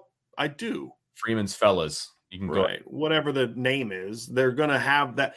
They're going to have former players going to come back and be like, you know, have the the coach Freeman impact on on you know what he did in my life and that time and because it, it's not just football it's that time that I was going through this and Coach Freeman was there for me when you know like yeah uh, you know it's it's it's those kind of things like I think that's what what to me is is is also part of your legacy so it all ties in together and yes I do believe that he we will look back and and say that Marcus Freeman was a more successful coach and a better coach at Notre Dame than what Brian Kelly was at. Notre Dame. Right. And so yes, I um and of course, the recruiting is going to be better.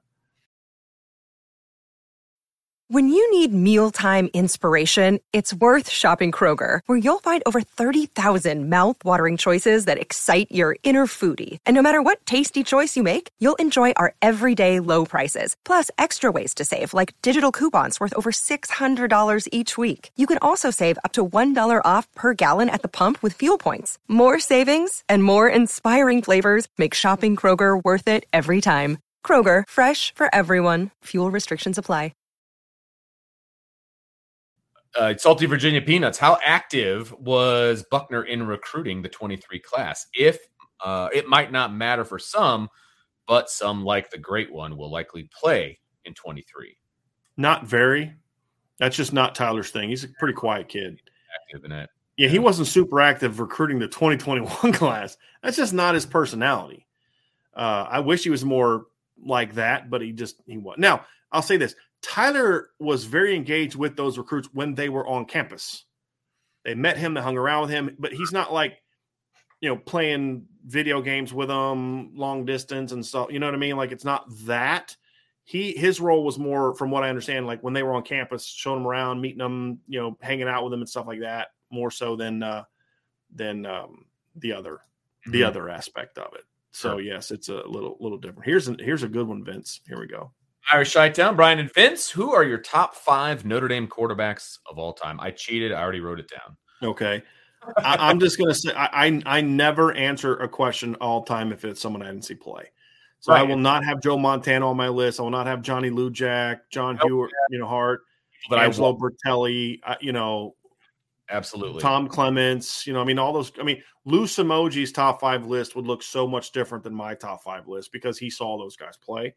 Right. I did not. So uh, why don't you go ahead, Vince, and give your top five? you want to go five to one or one to five? Let's go five to one. One. And I know this one's going to shock some people, but I like Tommy Rees. I like Okay. play. I he's kind of an underdog to me. Uh, always played above his head. Yes, he turned the ball over, but that's because he thought his arm was as big as his brain, basically. And you know, I got respect for that. So Mhm. I like Tommy. I like Tommy as a player. I did. He's my number five. My number four, I already talked about him. It was it was Brandon Wimbush. I love watching him play the game. Um, I wish he had more success. It wasn't all his fault, but he's my number four. My number three is Tony Rice. I have vague memories of him playing and just running all over the field. And, you know, he would also fall into that category of kind of an overachiever. And, you know, when he got the starting job, a lot of people didn't think that he deserved it and all of these different things, right? So, and not to mention, also, I will, I will also say when I was a kid, he was so active in the community and he stayed in the community after college. And so he was always at like some school functions and he would be around and you actually got to meet him and things like that. And I thought that Who was is that, Vince? Rice. Okay. I thought that was really cool. I actually met him when I was a kid. You know what I mean? So that's Mhm. my list. Number two is Rick Mirer. He he was my first Notre Dame quarterback crush. There's no question about that.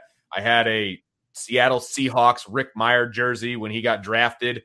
Um, I I love Rick Mirer. He he was my guy back in the day. And then my number one all time is Brady Quinn. No question. So I missed your four because I was putting my list together. I heard Rees at five. I heard Tony at three, Mirer at two, and Brady at one. Who's your four? Bush. Wimbush. Okay. Yep. So for me, Wimbush would not have been eligible because I just can't put a guy who's a one year starter. And if I was, I would have gone with Kevin McDougal. Um, so here, that- just my criteria. We can all use different criteria. Um, so I'm just, so my, I'm going to go five to one. My number five was Rick Mirer. I I thought Rick was a good college quarterback. I thought Rick played on some great teams. And I felt like my knock on Rick is that I don't think he was a great fit for the offense. Sure. so that tamped down his production. And he won some big games but he he he would all like that team and, and you know the quarterback gets the the credit for wins and the, the blame for losses. They had some bad losses that ruined teams that should have won played for championships. You know like a couple losses to stanford during his career uh, just games you're like man i just shouldn't have done that. But he was still a great quarterback number five i mean you know 90 to 92 they were some really good football teams Number four, this is going to drive a lot of people nuts, Vince, and they're going to hate it and they're going to disagree with me. I don't care. Jimmy Clausen. I knew you were Jimmy Clausen was a phenomenal quarterback in his last two years in Notre Dame, uh, especially his last year. And I mean, he just he played on bad teams, and and like he said, well, you know, his win loss record and all that kind of stuff, and it's because he played on crap teams. And and honestly, if it wasn't for Jimmy, they would have been way worse than six and six. But They're, it's not, but I, I did I'm not looking at this as uh, were they any good? Like that's mm-hmm. not how I my list together. It's right. the one I liked. Oh, I mean, okay, I'm I'm going for top. To me, means best, so I, am just going for best. Hey, I did not like him as a human. I, I don't care about him. I mean, I agree with you on that. Right. My criteria: right. who are the guys I liked watching? Who yeah. are the guys? okay. I'm kind of going with best, and I'm okay. kind of ranked them like the had the All best right. careers. Would have been on my list if we're yeah. talking. And, and, I'll say this: I disliked Jimmy as a person, but take I still I'd still I loved watching him play. Okay.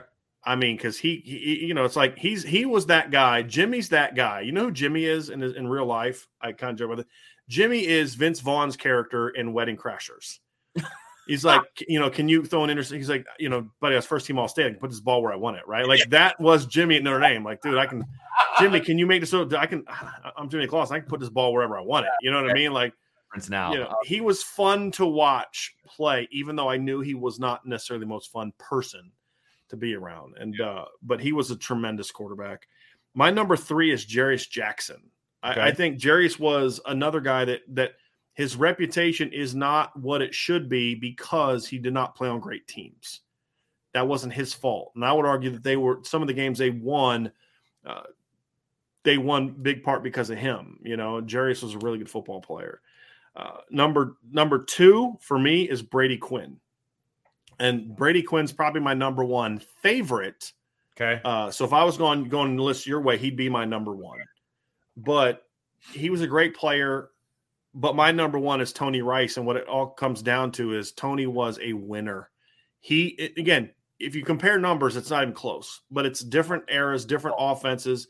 He ran that offense about as good as you can run that offense. And when you go look at the wins that they had, I mean, Tony Rice had more wins over top 10 teams in two years than I would argue just about every quarterback has had combined since then. I mean, the number of wins that he had over ranked teams was just insane. I mean, just insane. I, I, I put so in night. I put it like this, Vince. In 1988, Notre Dame went 4 0 against teams that finished the year ranked in the top 10. They went 3 and 0 against teams that finished the year ranked in the top 5. Think about that. And then the next year Notre Dame went 7 and 1 against teams that finished the year ranked in the top 25. So in 2 years as a starter, Tony Rice went 11 and 1 against teams that finished in the top 25 and he went 7 and 1 against teams that finished in the top 10. And he went 4 and 1 against teams that finished in the top 5. He had two wins in his career over number one teams, teams that were ranked number one when they played. He beat Miami in 88 and he beat Colorado when Colorado was number one in 1989.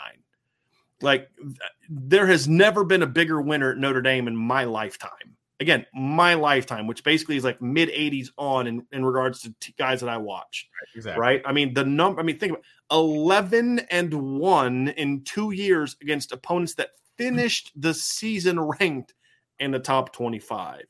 That is absolutely insane.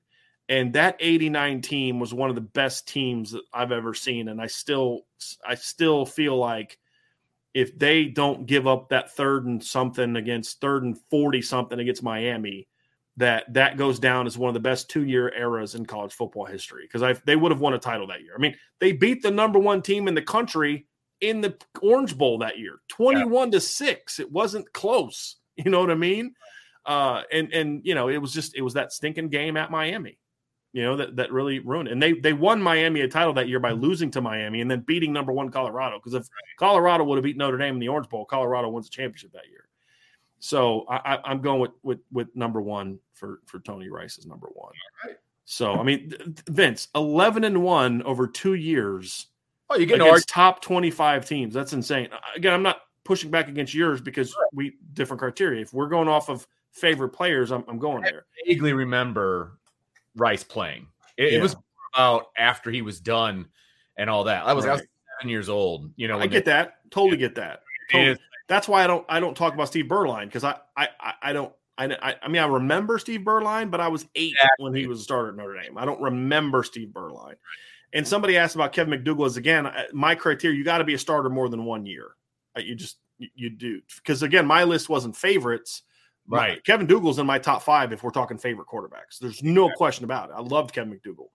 Um, I had a very I'll, I'll explain to you off the air uh, my awkward I met Kevin Dougall experience. Okay. Um, but uh, uh, this mine was kind of top, meaning like thinking top being the best. Right. That's where my ranking came from. Yeah, we my, my, if if you were if I was going to go off my favorites, uh, I would I would remove Jimmy as my favorites and add uh, probably Kevin McDougal in there if we're just going to go with my favorites. But I was going off of the best, and I just Tony Rice's record is just I mean, it's uh it's a little nuts, and and you know, yeah, he was he was pretty special. He was yeah. a pretty special player in college.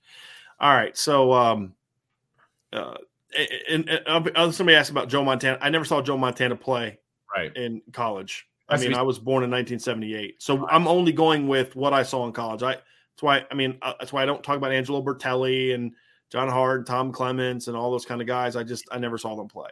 Tom, Terry Hanratty, I never saw those guys play in college, so I can't I can't go with you. So um, yeah, yeah. The, Kevin, Kevin McDougal was my favorite quarterback. I wish Holtz would have let him throw the ball more.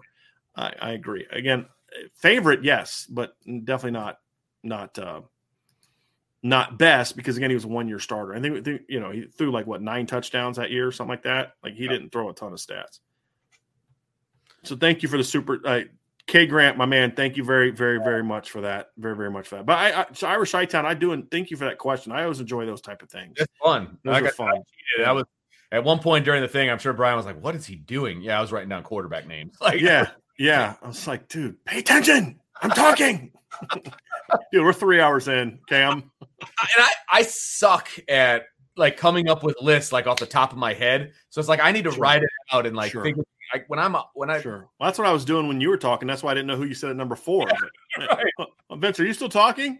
who, who do you have? No, I heard all the others. I just didn't hear you at a four. So apologies on that. That's all good, man. Tyler uh, Almany says, "What is the projection from grad transfer Chris Smith? What do you think Al Golden implements to the game plan from watching Ohio State Oregon film, uh, or I'm sorry, Oklahoma State? I assume Oregon film. Uh, they made Ohio State very nope, it was Ohio State uh, very unbalanced on offense. See." It's the OSU thing, man. I still got that going from the Fiesta Bowl, yeah. so I apologize for that. But yeah. uh, from uh, Ohio State, Oregon, from the first game last year, they made Ohio State very unbalanced on offense, etc. So start with the Chris Smith, I guess, and then move from there. Well, I think number one, the projection is he's going to give depth. That's the biggest thing. He's going to be a depth player. He's going to, and, and and I mean that complimentary. I mean he's going to be part of the rotation. I I think in some ways he's going to kind of fill the Howard Cross role, the one that oh. Howard had last year 15, 20 snaps a game, come in, you know, penetrate, play both spots and that kind of thing. Gotcha. He may play a few more snaps, but I think that's the role. Cause I mean, and so what I mean by that is he's not replacing Howard Cross. Howard Cross is replacing Step, right. Yeah. Howard Cross and Jacob Lacey are going to kind of combine to replace Kurt Hinish's role. Right. And now I think Chris Smith steps into the role they had, especially right. the Howard Cross role last year. Uh, maybe the Jacob Lacey role might be a little bit, but that Jacob Lacey kind of might still have that role, right? right so you know, kind of that third D tackle, that third or fourth D tackle that comes in, penetrate, give me 15, 20 snaps a game. I think that'll be the role for him. You know, what do I think about what do I think Al Golden implements the game plan from watching Ohio State Oregon film? They made Ohio State very unbalanced. Number one, I think Ohio State made themselves unbalanced in that game more than anything. I mean, even early, like even early before. So okay, so the what happened was Oregon dominated them in the trenches for the most part uh, but that kind of went on. Ohio State forced themselves to be pass heavy that game. I mean, they just they just did. They threw they purposely threw the ball a ton. Part is because I think you still didn't know what you had necessarily in TreVeyon Henderson. I mean, he did some nice things against Minnesota, but he he hadn't quite taken over that role completely yet, like he did later in the year. Uh, but it's it is big picture was the same thing. So there's nothing to implement there. It wasn't something schematic per se. It was our D line is better than your offensive line, and we're going to beat you up, which is kind of nuts to say because they they didn't even have Kayvon Thibodeaux in that game. He didn't You're play right. in that game; he was injured. Yeah, because remember he was a game time decision, and like well before the game, they what's that? was another defensive player that didn't play. A linebacker. Well. I think linebacker. Justin Flowe. I think is the one who didn't play in that game. Uh, but I always get him and, and Noah Sewell confused of who didn't play that game, but I'm pretty sure it's Justin Flowe didn't play that game. Okay. But they didn't have two of their better front seven guys and still beat Ohio State up in the trenches. And that was a big part of it. But I think part of it was just more Ohio State. I don't think Ryan Day had a ton of faith early in the year in his run game. And so he relied on what was great. And what was great was I have the best receiving core in college football. And I believe that he did as good as Alabama's one two was, Ohio State had one, two, and three, and that's what separated it. And and so I just I feel like that was it was partly self induced, but the other part is they just physically got beat up in the trenches, and I think that's a big reason Coach Stud was let go. Is you cannot be the coach at Ohio State and get your butt whooped in the trenches in your yeah. biggest games. Agreed. And and if we're being honest, it wasn't just last year. I mean, they got their butts whooped in the trenches in, in 2009, 2020 against Bama. I would argue they got their butts whooped a little bit in the trenches at times in, in 2020 against Northwestern. They just out talented Northwestern in the second half. You know, but but that, that's not a new thing. They have not had their offensive line has not played great in recent years in some big games. And and they've had the talent to play better. That's the issue. They're not playing to their ability, and and I think that's why he's gone and Justin Frye is hired. Is uh is because of that. That's my that's my two cents. Okie dokie doke. Irish Gordian knot. what? What did you say? Gordian knot. No, before that. What? Okie dokie. What? I don't even know what I said. Can't hit the rewind button on that one. I I don't know. Okie dokie. We're gonna need to wrap up soon. Vince is getting delirious. I can't. I can no longer feel the bottom half of the body. So that's part of it. Oh uh, my goodness! Crank up the heat down here. Can you compare the arm talent and arm strength of Tyler Buchner with Ian Book and Drew Pyne? Uh, I don't think it's quite. Well, you know that's. Hmm. Wondering arm talent is the best in that group by far arm strength. I I need to see more of him to see if his arm is as strong as Ian Books was vertically. Right. I think Tyler might have a as as strong, if not a stronger arm, 15 to in. But Ian threw a really nice, like he could really. I mean, go back and look the throw he he had to Braden Lenzy in 2019 against Navy. That ball went about 60 yards in the air and he flicked it. Ian actually could throw the ball deep pretty effectively. He just wouldn't, and that was the problem.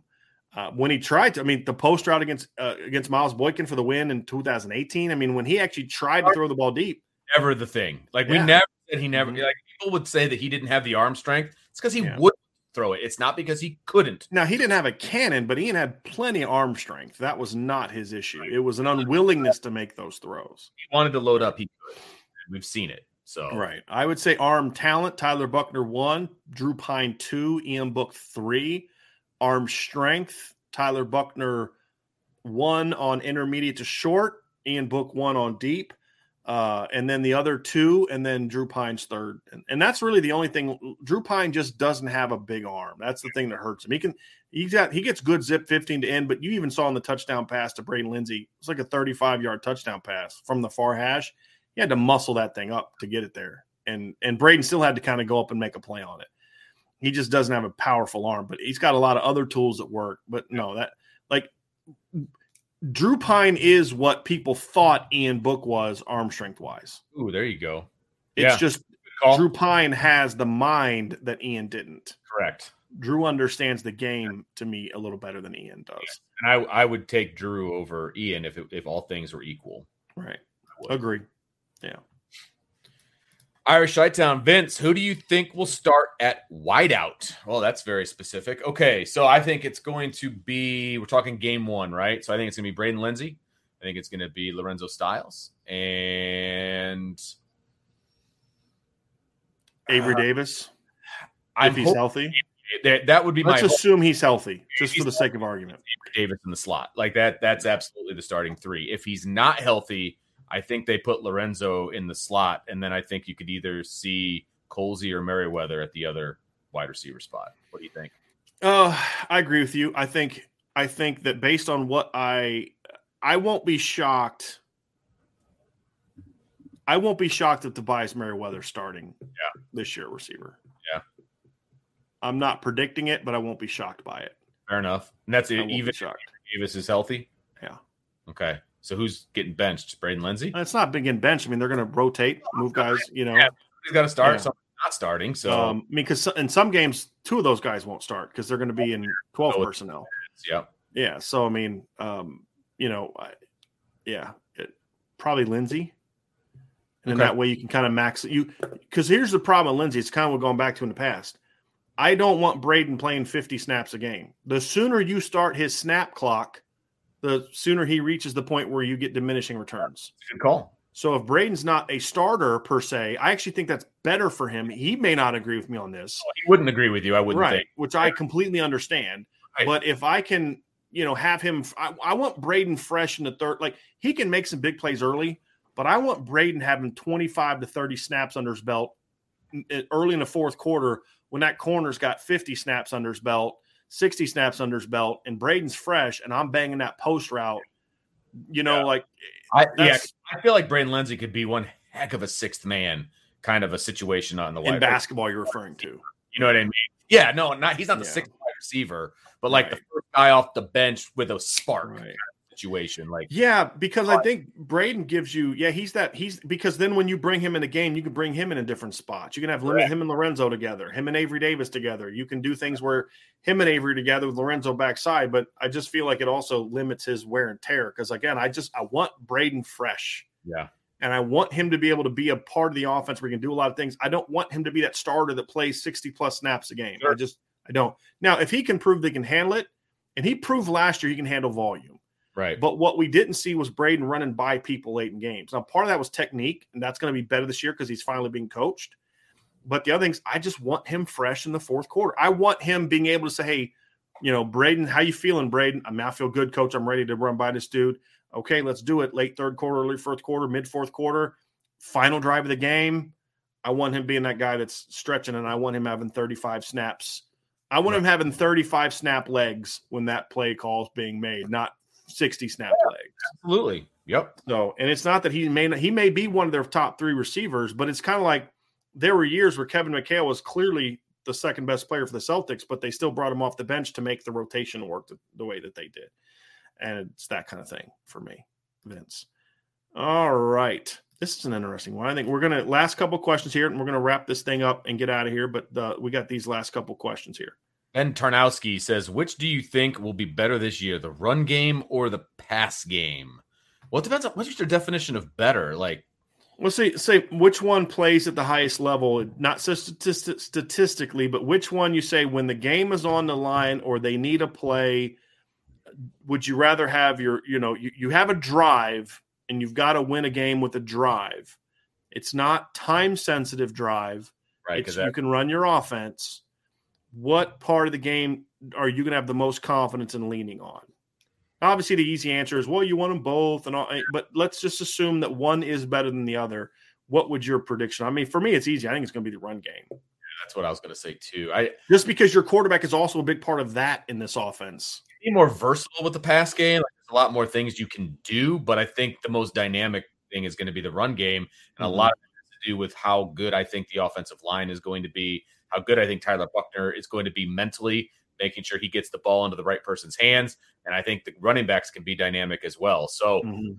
I will also say the running game, uh, but it's tough because I think again, like you said, if it's a if it's a drive to win the game, there's a lot of things you can do with the pass game, and I have a lot of faith in Tyler Buchner and the guys he's throwing the ball to, which includes Michael Mayer, All Right. American, right? Right. So I have a lot of faith in the pass game. So this is it's kind of a toss up. I think the reason why it's not a toss up for me, Vince, I agree with everything you just said. The reason why it's not a toss up for me is because I think there's Notre Dame is unique this year in that they have a lot of pass game weapons that can also help in the run game. Right. And what I mean by that is let's not forget the first touchdown that Braden Lenzy ever scored. The first two touchdowns Braden Lenzy ever scored were plays that were more run oriented than pass oriented. He scored on a screen pass, which is like a run, it's catch and run, and then he scored on a reverse. Yeah. First two touchdowns. He also had a jet sweep that went for 60 yards. He can impact your run game also. And then you talk about the quarterback, the impact that the quarterback can have in the run game. I think Lorenzo Styles had a jet sweep for 50 some yards. It ended up only being 30 something in the in the stat line because it got called back from a downfield hold. So I think statistically only like 32 yards or something like that, Vince, but he actually completed over 50 on the actual run.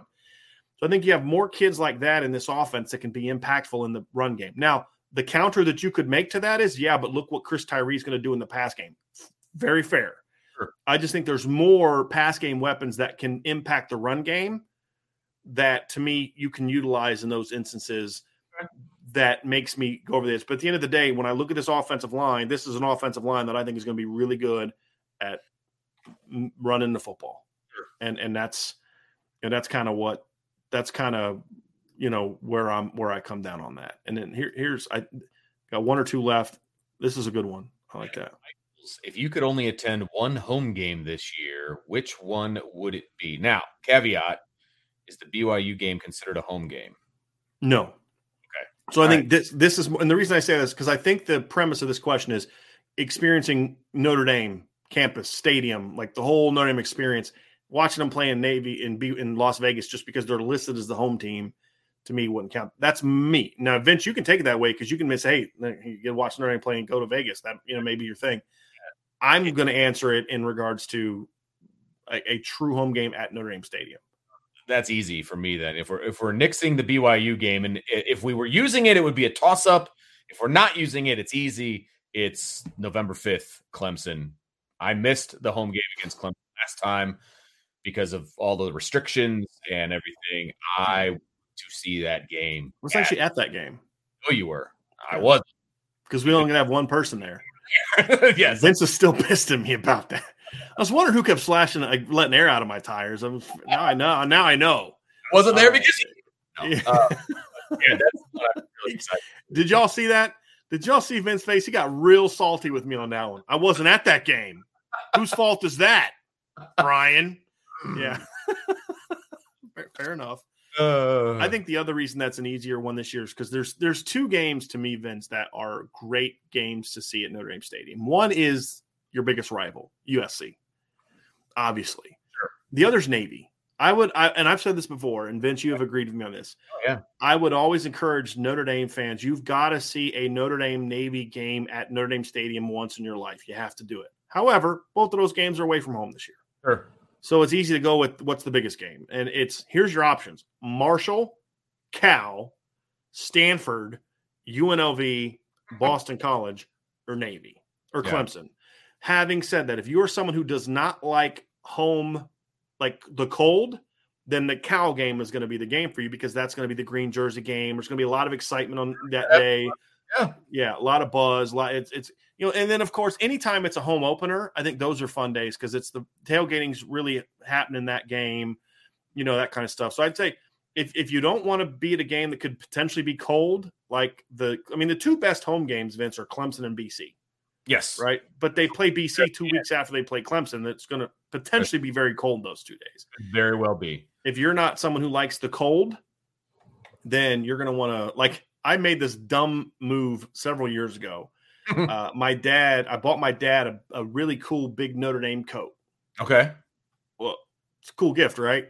Yeah. My dad lives in Virginia Beach. Yeah, he's not going to use it. Doesn't use it. So it's like I'm, I'm I'm trying to get him up for like a November game one year. We can bring the coat with him and wear the coat, right?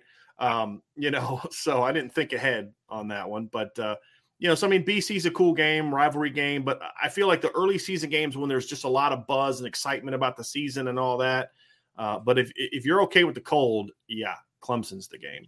And I, I will also say, if you're just going for the experience of Notre Dame and the campus and the tradition and all that, you know, finding an October game, you know, like a Stanford, for example, yeah. like right in the heart of October, you get the leaves change. Yeah, campus is just beautiful. yeah, it is. So, it's just that they suck. Absolutely, that's the only problem. What you're going to see in the stadium isn't going to be good, but like yeah. the surrounding stuff is well. I guess if you're someone who wants to, like, here's another angle. I want to make sure that I go when they're going to win. Well, then, you know, UNLV or Stanford would be two good options for that. For that, for the ones you said, Vince, because you are correct. So, look, there's a lot of times South Bend, Indiana, it gets really hot in the summer. It's really cold in the winters But there are very few places on earth I'd rather be than in this area when it's like mid to late October than on that campus. Now, the, like where you and I live and like the cornfields are not there anymore, you know, it's like, okay, it's kind of dull, you know. Right. But like Notre Dame State, Notre Dame campus in mid to late October when the leaves are changing is one of the most beautiful. The, the, only other place I'd rather be at that time of year is driving through the mountains of Virginia and in West Virginia, like towards the Virginia side where they're more hilly mountains than the big giant mountains because they are all tree covered and yeah. they're orange and yellow and red and it is beautiful. It's like Charlottesville area gets like that. Right. But being on campus in Notre Dame in mid to late October, once the leaves have changed, Vince is absolutely right. It is one of the most. It, it's like that's when you walk on campus and you have your Rudy's dad moment. Yes. this is the most beautiful thing these eyes have ever seen. True. Yeah. It's true. Yeah. And I feel that way. I, have been to home games every year since 2004, and it never changes. Like yeah. for me, never, ever, ever changes.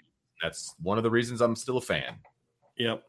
No doubt. Those are definitely, uh, definitely those are Vince is right. Those are those are good games to get to because again, if you if you want to feel like Notre Dame, right? Like when right. you think about Notre Dame, you think you know Snow Bowl, the you know things like that, and it's definitely it's definitely that. There's no doubt. So Vince, that's going to do it for us today, man. Right. Why don't you go ahead and uh, uh, go ahead and take us out of here? Fantastic. Well, thanks everybody for sticking with us uh, for the daily mailbag. Really appreciate all of the conversation and the questions that were going on in the chat today. The last some... couple days has been great conversation in the awesome. chats. Been and sticking I, to the topic at hand. Telling yeah. you, it's been fantastic. And our buddy Archer has been like the leader of the conversation over here. It's been awesome. Mm-hmm. So I will give him credit for that. Uh, but thank you everybody for hanging out with us today. Really appreciate it. Make sure you hit that subscribe button, hit the like button hit that notification bell and share with your friends and family. And if you're listening on the podcast, give us a five star review and tune in tonight. IB Nation Sports Talk at six o'clock with Sean Stiers. Make sure you tune in for that. What do you got tomorrow? Our our daily mailbag or our Friday mailbag is going to start at noon. Yes, that's right. So we're going to move the daily mailbag up to noon because at two o'clock, two o'clock. Apparently that didn't. I didn't get a notification today, Vince. For oh really? Yeah. Somebody else they didn't get one either. So yeah. I don't know. so that's a that's a YouTube problem. That's not. I mean, that's so, not on us. Yeah. Uh, but uh, so then two o'clock we're going to go live to discuss the pending decision of Jaden Greathouse. So we will have two shows tomorrow. We'll have a mailbag for about an hour and a half tomorrow, and then after Jaden Greathouse breakdown, we'll then kind of go back to the mailbag. So you know, you just keep that in mind. So if you did not get, if you don't get a noon tomorrow yes. Eastern, is when we'll start our mailbag. It'll just be me and Ryan tomorrow. Vince is uh, getting ready to go on vacation, and uh, then after that, Jaden Greathouse, Greathouse at two o'clock will make his decision. We'll carry that live.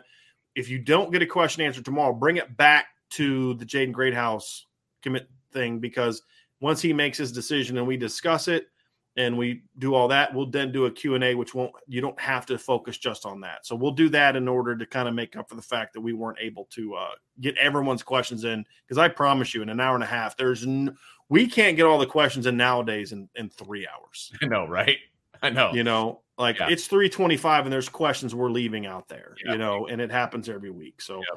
Long gone are the days when we said our show's going to go as long as we have questions because it's not possible we would never turn it off no we would never Which we off. love y'all for. I mean, we really yeah, do. Oh, fantastic. Are you kidding yeah. me? It's awesome. So make sure you guys tune in tonight, six o'clock, IB Nation Sports Talk. Tomorrow at noon kind of kicks off many hours of shows. So make yeah. sure you for that. I'm very sad. I will not be a part of the Friday mailbag because everybody knows it is my favorite day of the week. And no, I did not get fired by Brian, but I am going to be off next week, going on vacation with the family.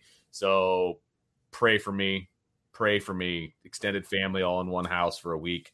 Uh, but we're supposed to have some fun. So, anyway, thank you everybody for joining us. Really appreciate it. I look forward to talking to you all on the next time that I am on. But uh, make sure you tune into Irish Breakdown podcast the next time we are live.